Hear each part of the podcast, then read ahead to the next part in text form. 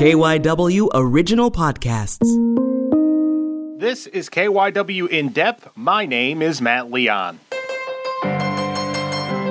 So it looks like we will be getting another big time coronavirus relief bill coming out of Congress. Negotiations have begun. Now, there are a lot of areas, obviously, that we could see addressed. That federal unemployment enhancement that's helped so many people, that extra 600 bucks a week, that is set to expire. Could we see more direct payments right to people? Will states get the help they need to try to make their budgets work? We wanted to get a feel for what this bill is going to look like when everything is said and done, so we reached out to Scott Deacle, Associate Professor and Chair of the Department of Business and Economics at Ursinus College. We always learn a lot when we have Scott on. This is a really interesting conversation. Give a listen.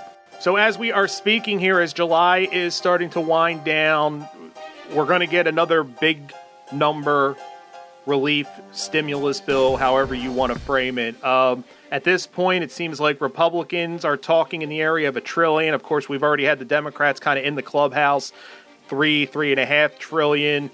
When it's all said and done, do you think we basically split the, the number and we'll end up after negotiations somewhere around two million? What do you think? Or two trillion rather? What do you think? Yeah, well, I'm not a political scientist, but uh, I think that's a reasonable guess that it'd be somewhere in that neighborhood. Um, I think uh, the Republicans are under more pressure now because of the surge in cases in the South and the West. Uh, that's forced a lot of businesses to close as a result of new uh, shutdown orders. And so I think that provides greater motivation to provide a bigger stimulus package. As someone who studies these types of things, and we've talked about previous bills, what are some of the, the big issues that absolutely, in your opinion, have to be addressed and you think will be addressed? Right. Well, I, I think, uh, again, there's going to be a need for direct payments to households, like was done in the first package.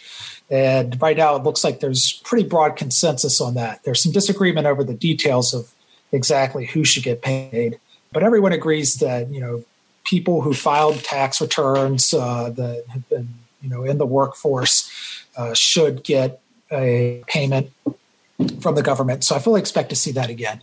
And it, it, looks like it would at least be in the range that was passed out last time, where uh, a married couple get about $1,200 as long as their income together was below $150,000. And that can increase depending on how many children you have.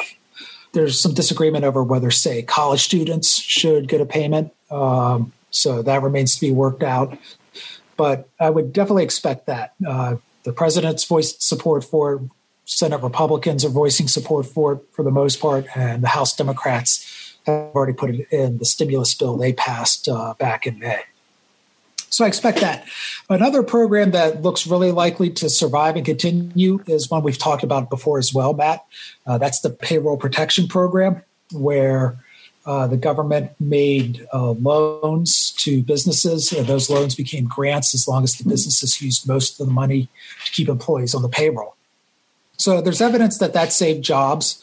Uh, you could debate whether it was worth the cost um, or the best way to save those jobs, but it definitely seems to be effective.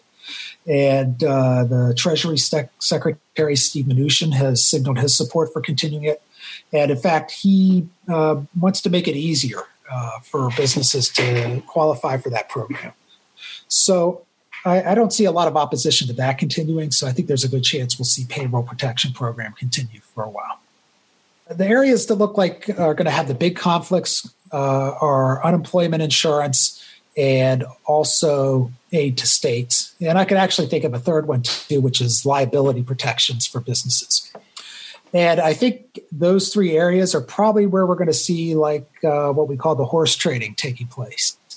Um, with regards to the unemployment insurance payments, uh, Democrats would love to see the $600 federal top off on state unemployment insurance payments continue. Uh, the Republicans are really opposed to that, though, because uh, they see about two thirds of workers who are collecting unemployment insurance making more on unemployment than they did when they had a job. And so that creates a real uh, disincentive to go back to work. The counter argument there is that uh, it gives uh, workers who are uncomfortable, feel unsafe going back to work, or can't get child care uh, the buffer they need to get through this tough time. So that's going to be an area of, of contention. The aid to states is another big one. A lot of uh, Democrats say that uh, state governments need help. They haven't gotten the tax revenues that they normally get for obvious reasons. When restaurants are closed, when bars are closed, when all kinds of businesses can't open, they're not collecting sales tax, employees aren't paying income tax. And so state budgets are going to take a big hit. Those state budgets trickle down to the local level too. They fund our schools. So we're looking at a situation where state governments are going to need to close these budget gaps. They're going to have to do it with tax increases and cutting programs. And it's going to mean programs that a lot of us rely on, like our local schools. You may see uh, layoffs as a result at local schools. You may see programs cut. Uh, you may see facilities uh, defer their maintenance and uh, defer improvements. So that's a case for sending some federal aid to states, which can't borrow as easily as the federal government. They can't run deficits the same way as the federal government.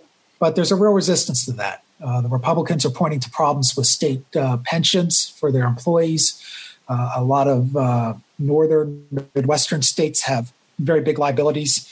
Uh, a lot of those liabilities are to unionized employees, and a lot of Republicans have objections to money uh, bailing out, as they say, states that uh, have these liabilities. So that's going to be a big issue that's going to need to be resolved. I don't have a crystal ball on that one, but uh, uh it's going to have to be worked out one way or another. Um, I would say for the average consumer, keep an eye on it. Um, if you see a federal stimulus bill passed that uh, is sending you a $1,200 check but has no aid for states, uh, I recommend setting aside some of that check to pay for a state tax increase coming over the next year or so. So that's one. And then the other big issue is liability protection. A business that stays open uh, during COVID or reopens during COVID uh, runs the risk of having employees and customers contract COVID. And if it can be shown that the business was negligent, then they would be liable for some damages. And Republicans would like to ease the minds of business managers and business owners by uh, adding and strengthening liability protections for businesses in that case. And the economic argument is, is really simple and, and valid. Um, a, a, business might be reluctant to open if it fears being sued as a result of customers or employees getting COVID. But Democrats are concerned about worker safety, they're concerned about uh, customer safety, they're concerned about workers being uh, pressured to come back to jobs that don't seem safe. Uh, we definitely know of uh, businesses and uh, industries where uh, workers have worked through the vi- uh, virus crisis and they've paid some price. they've paid the price. think about the meatpacking plants that had the COVID outbreaks in the last few months. So I, I, see those as the big areas of debate and the big things that need to be worked out. And uh, hopefully, those are the areas where uh, our lawmakers are able to reach compromises too, so a new package can be passed and adopted before the end of the month. I would like to drill down a little bit on that sure. that federal unemployment. Uh, mm-hmm. the, the, I think you called it a top off, which is a great way to put it, an extra six hundred dollars a week. I really yeah. can't imagine something isn't done because that I think has really been critical to the bottom not completely falling out of a lot of things. If what are some ways if it's not maybe a continuation of what we've had here, mm-hmm. what else could we possibly see to, to, to offer help? Do you think it might just be less money per week, or do you think there's a another way to mm-hmm. figure it out that might make everyone a little more comfortable with putting that forward? Well, I, I was very pleased to see that uh, the Treasury Secretary Steve Mnuchin said today that uh, Republicans in the Senate are planning to propose a percentage of workers' pay uh, before the, uh, they lost their jobs as their compensation. And the number I saw was 70%. So rather than uh, just relying on state uh, unemployment insurance, which is often less than 50% of your former pay, this program would use federal dollars to bring uh, everyone up to 70% of their pay before the crisis hit. So I was really happy to see that because it eliminates the problem of workers making more than they did before they went on unemployment. And then it puts them in a position where I, I think uh, there's more of a, a, thoughtful decision required. uh, make 70% of your pay and go back to work where there might be a risk. Or if you think it's too risky, you know, you can stay home and, and still make out all right. The bottom shouldn't fall out on your family. So I, am happy to see that proposal. And I, I would hope the Democrats uh, can find some common ground with the Republicans on that because I, I, I, think while I'm compassionate for the people who have uh, lost their jobs, face tough decisions about going back, I think we need some level of incentive for people to return to work. Otherwise, the economy as a whole just isn't going to really come come anywhere close to its former level, and everyone's going to suffer as a result of that. One idea I heard a lot talked about, but it seems like, from what I understand, it's been shelved for now, was the idea of a payroll tax cut. Kind of give us a primer mm-hmm. of, of how that would work and, and what is the argument for putting that forward in this particular time because as a, a, a novice to this type of stuff, I think mm-hmm. our main problem is people aren't on payroll, so I don't know how that right. would help them. Right. So the payroll tax cut involves cutting the tax people pay for Social Security and Medicare. Uh, everyone with a job in this country pays income tax, which is uh, set at a different percentage that increases the more money you make. And everyone also pays a payroll tax that covers Social Security and Medicare, and it's a flat rate for everyone. It, it's happened in the past. It happened uh, during the Great Recession that uh, the government has temporarily cut the payroll tax by, they say, two percentage points.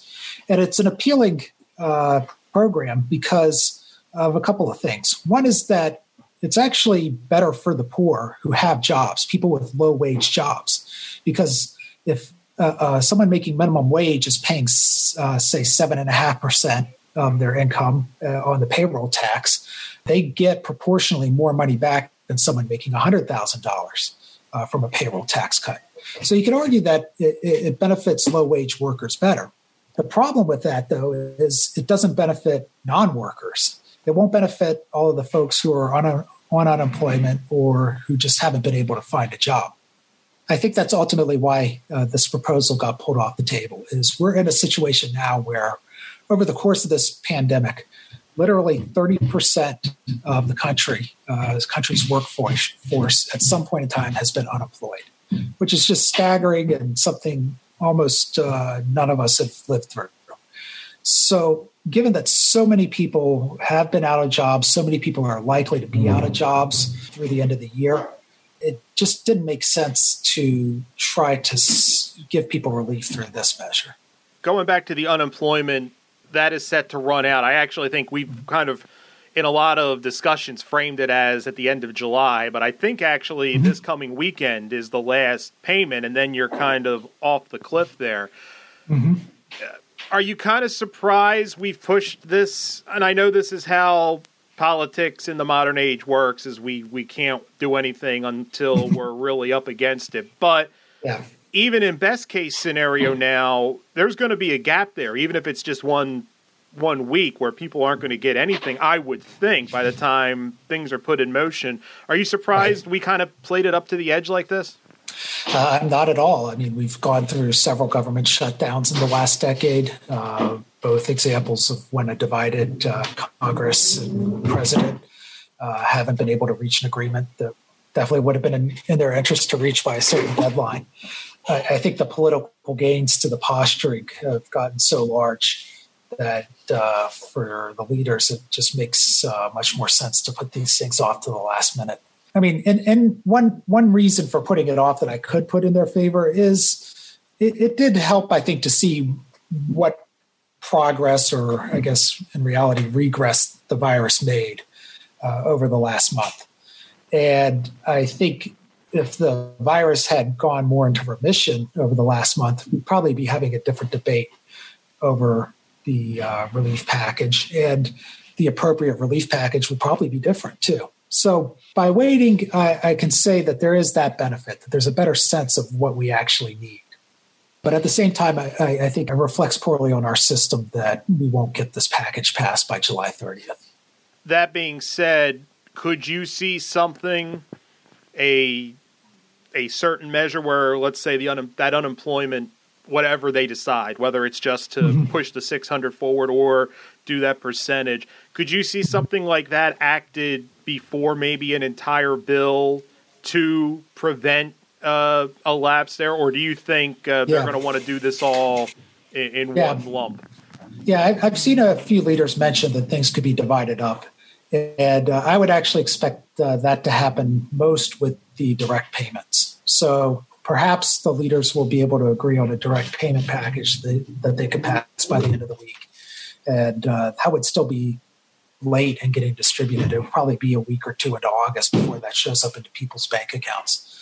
That issue is less contentious, so I can see it getting agreed upon sooner whereas the unemployment issue might have to wait longer because it's more contentious and uh, might get hashed out with some of these other contentious issues. I'd like we've talked a lot about what we expect, what we see, what's being talked about. As someone who studies these, who's looked into these, who knows about these, mm-hmm. is there anything we haven't talked about that you would like to see discussed, even if it's not even on the table for this one? Something you think that yeah. is going to be needed or if not immediately now yeah. down the road. Mm-hmm. Absolutely. I, and the word that comes to mind is productivity. I think every economist agrees that in the long run, the productivity of workers is what drives economic growth. So if a single worker can produce $1,000 worth of goods and service an hour, the economy as a whole is going to be wealthier than if they can only produce $500 of goods and service uh, in an hour. We need something to address the productivity losses that we're seeing as a result of this outbreak. Um, we're obviously losing productivity in the extra time and expense uh, involved in social distancing, involved in sanitizing, and trying to reduce the spread of COVID as time's going on. But we're going to eventually beat the virus. We're going to have a vaccine. We're going to go back to work. And I see potential for longer lasting hits to productivity. Supply chain is a term we hear bounced around a lot now. As a result of this crisis, a lot of companies are reevaluating these super efficient, super lean supply chains they developed that rely on outsourced goods and services uh, being made in other countries. When we lost the ability to import goods from China uh, way back in February when China was in the worst part of its COVID outbreak. That caused a lot of businesses to say, hmm, maybe we need to come up with a supply chain based in the US, or maybe we need a supply chain that is more robust where we get supply from multiple origins. And that's going to mean lower productivity because businesses are going to, rather than have the cheapest, most efficient source of their goods and services, they're going to be relying on multiple sources. That's going to require more management, more setup, greater costs, and it's going to make the economy less productive something needs to be done to address that. Maybe it doesn't make sense to go back to the type of supply chains we had before. Maybe it makes sense to rethink our trade arrangements with a lot of the world. But we could do some things within the country to make ourselves more productive. The word that comes to mind there is infrastructure. If we can find uh, some stimulus money uh, to improve the country's infrastructure, can we improve our roads? Can we give internet access to more people in more places? Can we do things to improve rail connections, both for freight and travel?